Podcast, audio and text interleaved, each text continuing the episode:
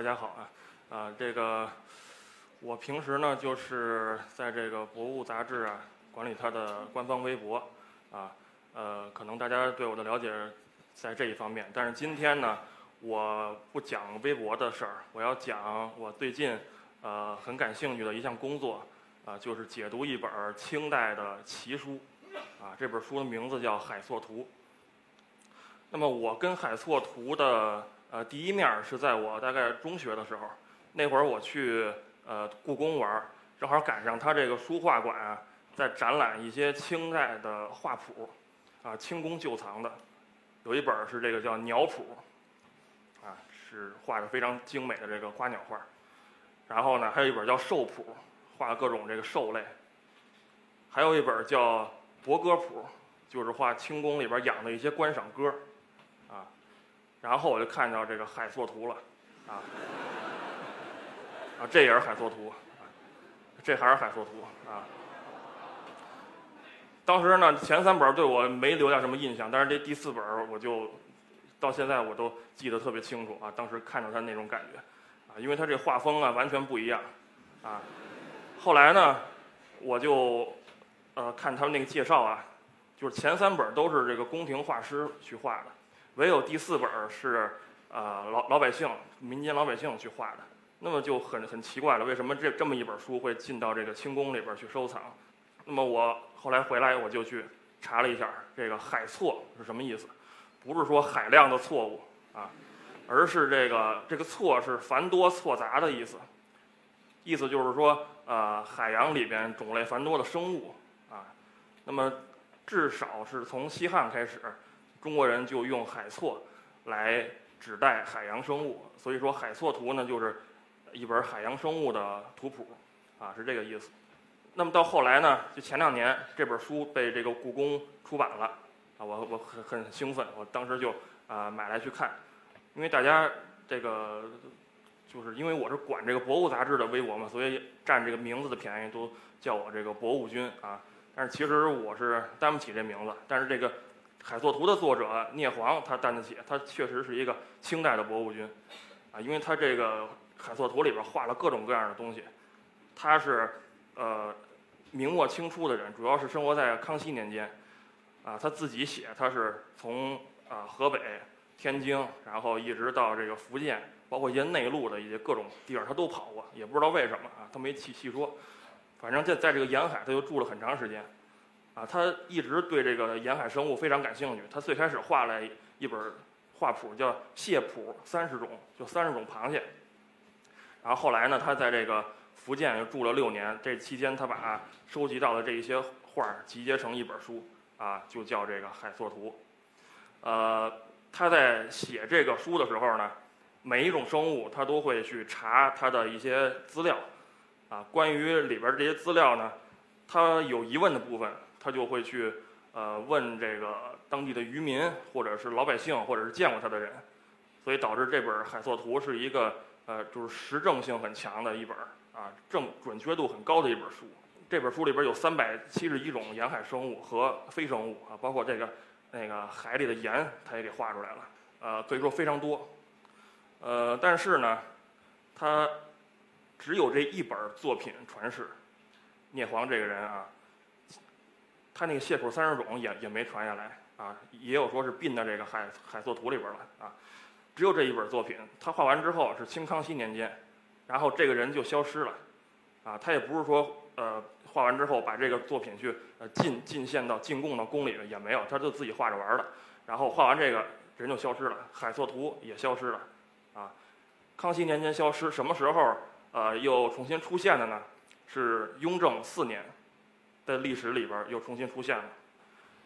雍正四年，清宫的流水账里边记载啊，副总管太监苏培盛交来鱼谱四册，这鱼谱就是海海错图，啊，苏培盛大家看《甄嬛传》都知道啊，这个历史上确有其人，他把海错图带到了宫里边，带到宫里边以后呢，这个雍正啊没对他产生什么兴趣，至少没什么记载对他产生兴趣啊，可能雍正平时比较忙啊。然后到了这个乾隆的时候，乾隆对他特别喜欢，啊，让这个下了好下了好几次旨，让这个呃太监把这个海错图重新给装帧好，啊，另外呢刻了很多这个乾隆御览之宝，就是表明他看过啊，还让他放在这个崇华宫里边，方便他随时看。包括嘉庆跟宣统都是啊多次的曾经看过这个书，啊，因为这个一方面是呃清朝皇帝他自己他是满人啊，又是北方人，他没见过这些沿海生物。另一方面呢，是这类书啊在中国确实少，啊，所以皇帝对他们这么感兴趣。大家看这个中国的这个呃动物画儿，一般花鸟画儿啊，画鸟类比较多啊，画一些这个呃。珍奇异兽，或者是画一些淡水的啊，比如桂鱼啊、大闸蟹啊，这画这东西比较多。但是海洋生物啊，画的很少。那这个是日本人画的比较多。那这张画就是日本的一个浮世绘画家，叫歌川广重啊，他画的日本的这海海洋的生物啊。但中国这方面是非常少的，所以海作图就显得比较珍贵了。那么我在翻阅这本出版的海作图的时候呢，我发现这个故宫还是很细心的啊，他请了这个。呃，中科院的动物学的专家去进把这个书里边的每一种动物去进行考证，考证它在今天的科学上叫什么名字，啊，大部分的考证是很严谨的，但是有一些呢，我读的时候我发现有一些是值得商榷，比如像这个这个虫子，这个叫龙虱，啊，今天呢也叫龙虱，说是因为这个它打雷下雨之后啊，这个田里边这种东西就会特别多，到时候就是飞出来活动。那么人们就觉得它是这个龙身上的虱子，它其实是一种水生的昆虫。今天呢，华南的一些地方还吃它当做这个食物啊。那么海作图里画这个龙虱了，书后的考证把它考证为叫黄边大龙虱，啊，又叫这个日本真龙虱啊。那么当时我看到我就觉得有问题了，因为这个日本真龙虱我是见过，啊，像右右图就是我养过的这个日本真龙虱。啊，当时我在这个北京那官园花花鸟市场看见有卖的，我就回家养了养。然后呢，这个日本真龙虱最大的一个特点就是它身体两侧有一个很宽的黄边儿啊。这个黄边儿呢，在好好几种龙虱身上都有，包括黄缘真龙虱啊、侧缘真龙虱都有。那这个海错图里边儿，你看它正反面都画了，表明它应该是观察的还是很细的，但是它就没画这个黄边儿，文字里边也没写，就写赭黑色。那你根据这个把它。定到种很具体的这个种日本真龙虱，这就是有问题的。它可能画的还是这个水水龟虫呢，水龟虫也是一种水生的甲虫啊，它它就是浑身都是赭黑色的，没有花纹。它经常跟这个龙虱是放在一起去卖的，啊，混混在一起都叫龙虱在民间，啊，所以这个这个方面是啊有一点问题。那么还有一个，我发现也有点问题，就是像这个，这个他画的是鳄鱼，啊，是鳄鱼。那么他为什么画成这样？因为他自己没有见过鳄鱼，聂璜没没见过鳄鱼。他是根据一个去过越南的人，啊，在越南见过鳄鱼，回来给他讲，啊，他按照人的叙述给他画的。啊，这个去过越南人说说他当时去安南国，正好赶上安南国的国王，呃，给他爸纪念这个周年，他爸去世了，然后呢，各地就去。进贡来这个奇珍异兽，要给它焚烧了啊，祭祀。那么其中这个占城国，就是现在越南南部，就进贡来两只鳄鱼。这个鳄鱼呢，它根据这个看过的这这这一位啊，他的叙述叫长二丈余啊，身有甲，然后四足短而有爪，口方而阔，这个尾不尖而扁。可以看到这这些叙述是很很很准确的。这个画儿的话也基本正确，就是这个嘴短了点儿啊。但是这个术后的考证呢，把它鉴定为这个马来鳄，这个就有问题了。马来鳄是长什么样啊？马来鳄长这样。马来鳄最大的特点就是这嘴又细又长，所以就根本就不符合这个口方而阔这一点。另外呢，这个马来鳄，呃，也没有这个长二二丈余，二丈就是六米啊。它它一般马来鳄长不到那个程度。那么如果是呃要鉴定呢，我觉得。啊，根据它的一些呃线索，比如说战成国，战成国是整个国土是一个细长条，全部临海，啊，还有就是这个长二丈余六米，现在能长到六米的啊，也只有一种鳄鱼。然后呢，还有口方而阔，啊，加上这几种应该是湾鳄是更有可能性的，啊，那这个就是湾鳄，这个是呃一个人们。捉到过的、实地测量过的最大的鳄鱼啊，就是湾鳄，就是这一条。这一条是呃，鳄鱼已经死了，是菲律宾的，啊，菲律宾人把它重新按照原大小做了一个模型，就是这个这个模型，啊，这个是六点一七米，然后它的嘴比那个马来鳄是宽多了啊，你说它是宽方而阔也问题不大。那么，而且它是又叫咸水鳄，它也是唯一一种现存的能够适应海洋生活的鳄鱼，它在海里边生活，啊，它整个这个东南亚这个大洋到处巡游。从澳大利亚一直到这个中国南海，它它它它都是啊游来游去，都是它地盘儿啊，所以说把它定为湾鳄，可能比马来鳄要更合适一点儿。那么我看到了这些考证呢，我就想，我说我自己也可以考证一下，我因为我对这个海洋生物也挺有兴趣的啊。那么我呢就在这个博物杂志上啊开了一个栏目啊，这个叫海错图谱，每期。介绍一种，呃，海错图里边画的这个生物，啊，分析它今天应该叫什么名字，分析它的里边的一些记载是真的还是假的，啊，我觉得这个是很有意思的，啊，但是呢，在分析的过程中有一个很大的问题，像刚才那个鳄鱼，大家看那个图了，啊，画的并不是很像，啊，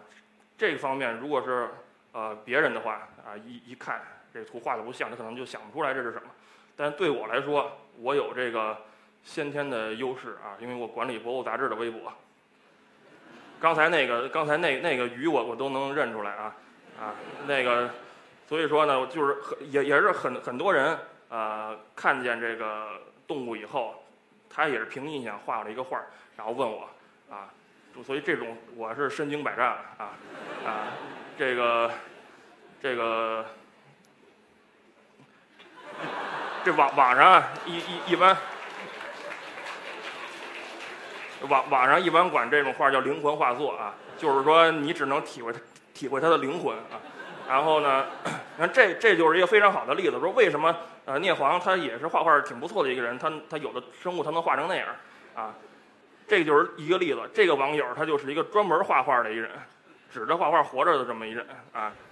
画画特别好，但是他也能画出这个画来。这是他去这个，他说他去南宁动物园啊，看到了一只鸡，长着一个猴脸，啊，然后他也是凭印象画出来一个，多年来他都不知道这是什么，然后他就他就上网上去问我，刚开始看我也想不出来这是什么，啊，然后后来我，但是我一直记着这画，后来过过了一年吧，他又说我我看见这这这只鸡了，然后找着这个照照片了，啊，一看是这个，这大家都可能都知道红红腹锦鸡啊啊。这个东西，你说这是脸像猴脸吗？是不是他因为这个脖子上这毛像这个虎皮裙，所以想想象成猴了，还是什么的？呃，这都都有可能。所以说我当时看，我就说，我我可知道这个《山海经》是怎么来的了啊！全都是看完之后，然后瞎瞎瞎回忆、瞎想，然后画出来东西是完全不一样的东西。所以你就要根据他的这个画里边的一些，就那个灵魂啊，你看他的灵魂在哪儿，它的特点，然后它的习性。看它能不能表现出来，包括它的文字描述，从而去分析出来它的呃物种是什么。比如像这个，这你一般人看就是个那个那个飞飞碟什么的之类的东西啊啊，这个东西你要是了解它，虽然画成这样，但是你一眼就能认出来它是什么。它叫海粉虫啊，这个海海海海作图里边说它叫海粉虫。说这个东西呢，它左边画的那些波浪状的东西是。啊，海海藻，是它一边吃海藻，一边拉出这个右边的这个方便面一样的东西，叫 叫这个海粉，啊，所以拉出海粉，所以叫海粉虫。这个文文字里边就写了，说这种东西在海边啊，它是不它是不停在吃这个海藻，然后呢，此虫食材过多，这吃这海藻过多，常常从其背迸裂出粉。啊，就是吃太多了，它这个背里边那个都崩出来了啊，然后崩出这个海粉。那么那个渔民呢，就把这个海粉收集起来，然后去吃这个海粉啊，晒干之后吃这个海粉。其实你你你根据这个，你就能想象出来了是什么动物，因为这个东西至今还叫海海粉。你看这个就是我在厦门海边儿啊拍到的海粉。刚才那个画画的是绿的，这个是红的，一般是呃这个海粉虫。吃什么颜色的海藻啊，它就排出什么颜色的海粉啊，呃，那这个东西是什么呢？并不是它的粪便，是它的卵群带啊，就是它产的卵。那么这个海粉虫呢，我们今天叫它那个海兔，就是一种海海阔鱼类的东西啊，就跟蜗牛啊、阔鱼关系比较近的啊，海兔。这个海兔呢，它在海里边就是那么呃圆圆的那么那么一坨啊，它也它也没有壳，它那壳退化了在里边，所以它化成那样也情有可原啊。这个它产卵之前先要交配，对吧？那么它是怎么交配的呢？是这样，这是 A、B、C 三只海兔啊，这个这是最就是比比较短的情况，长情况有 A、B、C、D、E、F、G、H、I 这个给连连一大串儿啊，像小火车一样。这三只啊，它因为海兔是雌雄同体，但是异体受精，就是它自己不能跟自己交配，它必须再再跟别的交配。那么第一只这个小 A，因为它是第一个，它只能担任雌性，啊，接受后边的精子。那么最后一只这个小 C，它只能担任雄性，给前面那个精子。中间那小 B，它是对对前面那个担任雄性，对后面担任雌性，啊，就是它既给前边精子。又又这个接受后边的精子，啊，这样这样这一串交配之后，它就四散分开，除了那个小 C 之外，前面的全全怀孕了，然后就全产卵，啊，然后呢，产出来的卵，你看这就是一只海兔正在产卵，哎，产出这个海海粉来，呃，那么中国这个海粉一般是这个蓝斑背缸海兔去产的这个卵。啊，蓝斑背缸海兔它的生殖孔啊就在这个，它这个背背裂孔的旁边啊，就是它等于是在背上，所以那渔民才说是从后背迸裂出粉嘛，这是有有有道理的。呃，那么你看到这个资料啊，知道这个能吃，那还不够。你既然写这个东西，写这个文章，你想让人家去信服，那你就要自己亲自去看一看、尝一尝之类的。啊，像我就。我就去在这个淘宝去买了这个呃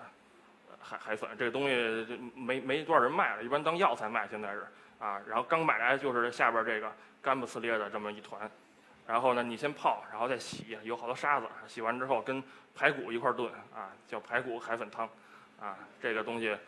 确实是这个海海作图里边记载，他说咀嚼如豆粉而脆嘛啊。我我我我那个那个嚼了一下。咀嚼了一下啊，呃，确确实是，就是它还有一种那个海那个大海的那种那那种腥鲜味儿啊，所以这这个案就破了，对吧？海粉虫案就破了。那么它画成那样，就是因为它没有细致的观察。那只要是它真正的细致观察见过的生物，那么聂航还是说呃画的很很像的。比方说这个大家。我不给名儿，可能都看得出来是什么，就是大黄鱼啊，黄花鱼，你看画的非常像，对吧？这个东西呢，它旁边文字记载，它不单是照着画，他还是一边吃一边画。你看它下边是把它那两个那个头头里边那个耳耳石都画出来了，就它大黄鱼的那个脑子里边有两块石头嘛，负责听力的，所以又叫石首鱼嘛，啊，负责听力的，它后边还写着头中二石，专门把那个石头画出来。然后另外他还说，我一边吃鱼一边端详它这头骨，然后发现有很多这个花纹啊，他把这花纹也画出来了，就在这个左边那儿，哎，说明他这个观察是很细的。这个也是他细致观察过的。这个东西他写叫泥翅，在今天呢，咱们叫它这个海鳃啊，或者海笔，科学上，因为它长得像一个鳃嘛，或者是一一个笔啊。呃，这个东西右图是我的一个朋友啊，那个。叫三三三叠纪啊，他画的，他他他拍的啊，对比一下可以看出他画的还是比较像的。这个东西呢，在中国沿海也是有的。他呢在旁边还画了一个像匕首一样的东西，啊，这个他说是里边的骨，里边有有一根骨啊，他说可以为簪，可以当簪子。那么这个海鳃啊，我是见过。那这个骨我一看，我就想起来我当时在这个。呃，广西合浦曾经见过这个活的海鳃，就是这样。这是这是一只活的海鳃，它立在这海底，当时水非常浅嘛，它的这个头这块露出来了，露出来的这一点儿，啊，看上去很硬，像一个尖尖儿一样的东西。我当时就觉得，呃，跟跟别的身体其他的部分这结构不一样啊，很很硬。那么我就想，这个东西是不是就是它体内那根骨？那么后来我去查资料啊，发现说确实，啊，这个海鳃说有一根中轴骨，那中轴骨但是没有人去画过，也没有照片什么的啊，你得亲眼看过才才知道嘛。所以我就当时呃，我就请我另一个朋友，就是啊，也是网上的一个科普达人吧，叫飞雪之灵啊，他正好在这个呃东南沿海进行科考，我就跟他说，我说你如果见到海鳃了啊，帮我解剖一下，啊，看看里边有有没有那根骨头。结果他他找了几天，啊，终于找着了，这就是他解剖的结果，啊，他把中间剖开了，拿出了那根骨头，你看确实是，所以说他的这个观察还是很细的。那至于说是他没见过的东西，就要靠脑补了，啊，像这个他画的是燕窝，啊，燕窝呢，呃，大家都知道啊，他也见过，他但是他只见过燕窝，他为什么把燕窝归为这个海错呢？因为燕窝是从南洋进口来的啊，所以就归为海错。啊，但但是人只看到这个窝，这个窝跟一般的家燕的燕窝泥泥巴窝是完全不一样的，所以很多人都在猜测这个窝为什么长成这样。啊，有的人说这个窝为之所以这么白，是因为这是这个燕子啊用海里的小银鱼儿啊叼来之后，用这个鱼做的窝。但是聂璜观察之后呢，说不是，因为再小的鱼，即使是刚从卵里孵化的鱼，它也有两个眼睛，啊。眼睛是黑的，但是他检查这个窝之后发现没有眼睛，说明这个应该不是鱼做的。那么这是对的啊！现在都知道这个燕窝呢是呃金金丝燕的这个唾液做的嘛。那么他也知道啊这个东西叫金丝燕，是金丝燕做的。那么他就想金丝燕应该长什么样？这个就是他想象中的金丝燕，是浑身有金毛，然后呢有两个像家燕一样的那种长尾巴，然后呢站在地上，这个燕窝呢也是建在地上，建在草里边。那这个就有问题了，这里边有几个错误啊。金丝燕是长成这样的，啊，第一没有金毛，第二呢尾巴很短，大家看长长的那个又细又长的，是翅啊翅膀。第三，金丝燕是不会落在地上的，金丝燕是一种可以说永远不会落地的鸟啊，听上去像一个那个那个心灵鸡汤啊，但是但是其实是其实是是真的啊，因为金丝燕呢。啊，它的那个爪子非常退化，啊，就一就一点儿，它就是拿它挂在这个崖壁上，啊，挂在建筑物上是可以的。它想飞的时候，就一松爪子，然后一张翅膀，它顺着这掉下来的力就飞了，啊。但是你要如果它落在地上，它就没有力量去蹬地起飞，所以它它不会说落在地上，它只能把巢建在高处。那这个你看，这个左边就是那个燕窝，燕窝里边的那个两个蛋嘛，然后右边就是。呃，当地的这个马来西亚的人搭很高的架子去山洞里边采这个野生的燕窝，那你要都建在地上就不用搭架子了。这个就是它的一个脑补过过过度的，你就要去分析啊。这个呢，画的是海豚啊。这个他他文字记记记载啊，他也是见过海豚的啊。他这个画的也算是呃，他可能观察的不是太细吧，因为看他这个呃没有背鳍。那么他可能画的是江豚，啊，因为中国的海豚里边只有江豚是没有背鳍的，江豚属没有背鳍的。江豚呢，不只是生活在这个呃江里边啊，海里边也有江豚。他这里边就说了一个东西，就是说海海豚的名字是怎么来的？就是说呃海作图里边经常会呃介绍这个东西的名字是怎么来的，很有意思。比如说，他说海豚，古书里都记载。啊，是因为长得像猪，叫海豚，啊，但是呢，这聂璜观察这个活体海豚，就发现怎么看怎么像鱼，没感觉像猪，啊，那么他就去问这个渔民，渔民就告诉他说，不是因为长得像猪，是因为内脏像猪，啊，因为你想也对嘛，就都以为它是鱼，结果一抛开是哺乳动物，那它肯定内脏跟跟猪是一样的嘛，啊，那这个这个说法呢，它只是其中一种说法啊，但是它跟这个西方的。呃，给海豚的命名方法是不谋而合，啊，因为因为这个英语海豚叫 dolphin 嘛，啊，那么 dolphin 就来源于希腊语的这个子呃子宫这个词儿，子宫也是因为当时西方人一抛开海豚一看啊，你看着以以为你是鱼，但是你有子宫，啊，就是因为它胎生嘛，所以就把它命名成这个有有子宫的鱼，所以这方面是呃东西方的一个巧合，还有呢。就是一些俗名的来源，贻贝大家都吃过啊，贻贝又叫淡菜、海虹啊，这都指的是贻贝。这个它画的还是很像的，在附着在礁石上。贻贝还有一个名字叫海夫人，尤其东海卖贻贝的人就说我我们这个贻贝啊质量特别好啊，号称啊东海夫人。但是他也没说为什么你质量好就叫东海夫人，就好像是东方之珠啊什么的一一种这个呃溢美之词吧啊。但是呢，都都没有解释。但是这海作图里就解释了啊，他怎么解释的？叫他说他的肉啊，说他的肉状类妇人隐物，且有绒毛。故号海夫人，啊，这是一个很三俗的名字，其实是，啊，那么我看到这个名字，我就想了，我说我也吃过很多次贻贝啊，我也没觉得像，然后我就去买了这个贻贝，特别特意买了这么大个的贻贝啊，然后呢，我就先煮，因为你你你不煮它它张不开盖儿嘛，然后然后那个我是特意那个不把它那个毛去掉，因为贻贝都是有毛的，叫足丝，通过这个足丝去呃附着在礁石上。一般吃的时候要把这个丝去掉的，烹饪的时候，那么我我不把它去掉，然后呢，呃，煮熟之后一看，啊，你也从侧面看，哎，它确实很像啊。那么这个聂黄呢，你能看出来，他也对这方面比较感感兴趣，他还特意的给他写了一个赞，他给每个他给每个这个呃生物都都会写一个赞啊，不是咱们今天那点点个赞，就是一个很小的像诗一样的写一个赞。他给这个一味的写一个叫海夫人赞啊，叫许多夫人都没丈夫，海山谁伴只有尼姑，啊，所以这个这个这个聂黄还是很有生活的啊。那么你从这个海作图里还能看出很多就是古古今的这个交融，比如像这个图就是画的是弹涂鱼啊，大家都知道。你看它这个图，你甚至能鉴定到种，就是它有蓝色的斑点啊，灰身体有蓝色的斑点，还有这个背鳍有拉拉丝啊，这个画的应该是这个大弹涂鱼这个种。那么现在呢，大弹涂鱼也是啊，东南沿海啊，人们有时候会呃养来吃或者抓来吃的这么一种小小海鱼。